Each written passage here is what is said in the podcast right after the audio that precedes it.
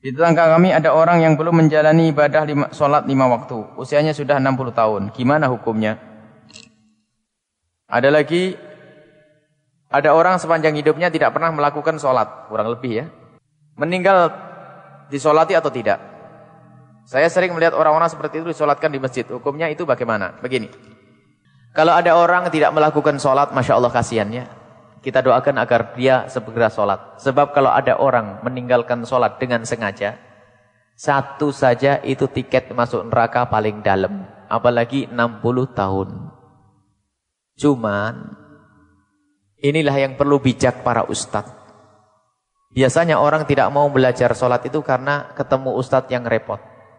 Karena ada orang tua mau belajar sholat ternyata susah. Malu. Jadi ajarkan kepada mereka bahwasanya sholat itu gampang. Lima menit dijamin bisa sholat.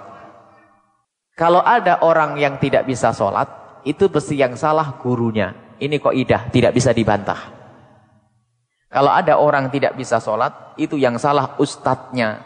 Bukan ustadz pinter itu, nggak usah jadi ustadz kalau masih ada orang yang tidak bisa sholat. Orang pasti bisa sholat dengan sangat mudah. Sebab kalau orang tua umur 60 tahun tobat mau belajar sholat, jangan diajari kabiro walhamdulillahi katiro. Sama anak-anak kecil, nggak apal-apal bisa nggak sholat. Ajari lima hal yang wajib saja. Satu, takbiratul ihram, Allahu Akbar. Yang kedua, membaca surat Al-Fatihah. Yang ketiga, tahiyat akhir, tahiyatul mubarakatuh, salawatu taibatullah, sampai asyhadu an la ilaha illallah. Wasyhadu anna Muhammad Rasulullah. Kemudian yang keempat, Allahumma sholli ala sayyidina Muhammad. Tidak usah Allahumma sholli ala Ibrahim ala Ibrahim. Itu tidak usah itu. Setelah itu apa? Assalamualaikum. Lima hal. Ini yang wajib. Lima hal pun tidak harus harga mati. Ternyata Fatihah belum hafal, nak. Oh, ya udah, hafalnya apa? Qul huwallah. Enggak hafal juga, nak. Oh. Bisa dikir tak? Dikir apa? La ilaha illallah mbah. Ya kalau la ilaha illallah mah bisa. Ya sudah sholatnya pakai la ilaha illallah. Tapi nanti habis sholat belajar mbah ya. Ya digampangkan. Lah itu. Jadi sebisanya. Baru nanti setelah keluar dari sholat diajari lagi perlahan. Sedikit demi sedikit.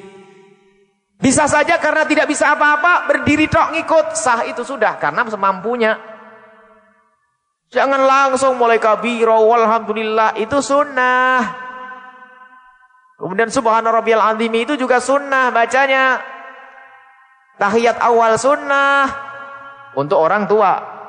Bagi yang belum bisa sah dengan itu. Yang sudah bisa pun juga sah, tapi kelewatan nggak mau dengan yang sunnah, pahalanya kurang nanti. Jadi ini caranya mudah. Tidak ada orang yang tidak bisa sholat. Kalau ada orang yang tidak bisa sholat, maka itu yang salah gurunya. Dan banyakan ini orang tua itu mau belajar sholat itu digampangkan. Karena ada orang ngomong, ah sholat itu susah, saya tidak punya hafalannya. Sudah begitu, suruh belajar sama anak-anak kecil. Kan kacau. Anak umur 7 tahun, dia suruh tua, umur 60 tahun, ya cucunya saja sudah nggak ada yang kecil-kecil.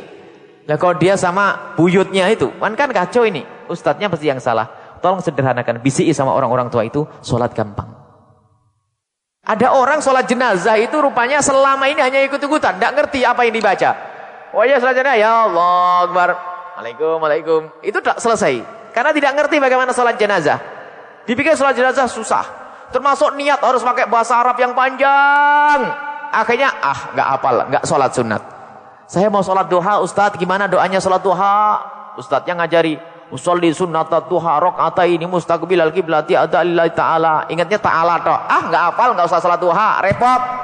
Bilang aja, "Bu, ngadep ke kiblat, aku salat duha." Allahu akbar. Allah tahu, selesai.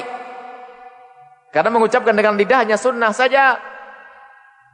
Kadang-kadang terlalu banyak aturannya ini ustadz ini. Repot. Saya mau sholat witir gimana caranya? Sholli sunatal witri enggak. Aduh repot apal Ustaz enggak hafal. Langsung saja baca gimana?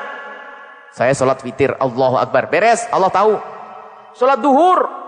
Diajari usolli fardhu duhri arba'a raka'atim mustaqbilal kiblati ada ma'muman lillahi ta'ala. Enggak hafal, Nak. Sudah hafal. Mbah ini kok enggak hafal-hafal? Oh, iya iya sudah hafal. Padahal enggak hafal itu. Akhirnya pulang enggak mau sholat. Bilang aja mbah, sholatnya begini. Aku niat sholat duhur. Allahu Akbar. Beres. Sholat duhur berapa rakaat? Semua orang tahu, nggak usah dikasih tahu. Allah lebih tahu.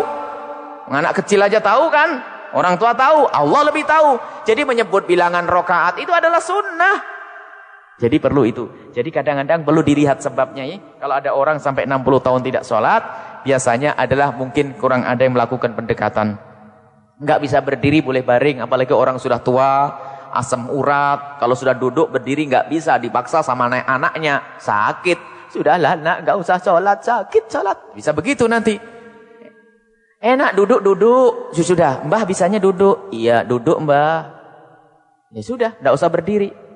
Selesai. Paling gampang masalah sholat itu, maka jangan dipersulit. Kemudian kalau ada orang sepanjang hidupnya tidak sholat, apakah dia bakal disolati atau tidak kalau mati. Kalau sepanjang hidupnya tidak sholat tapi masih mengatakan sholat itu wajib. Ditanya saja waktu dulu tuh sholat wajib enggak? Kalau dia mengatakan sholat wajib, kenapa kamu tidak melakukannya? Heh, ketawa dok. Wajib, wajib. Nah, dia masih Islam. Maka menurut madhab jumhur ulama, menurut madhab Imam Abu Hanifah, menurut madhab Imam Malik dan madhab kita Imam Syafi'i, orang tidak sholat, asalkan dia masih meyakini sholat itu wajib, dia masih dihukumi sebagai seorang muslim, kalau mati dia disolati dan dikubur di kuburannya orang Islam.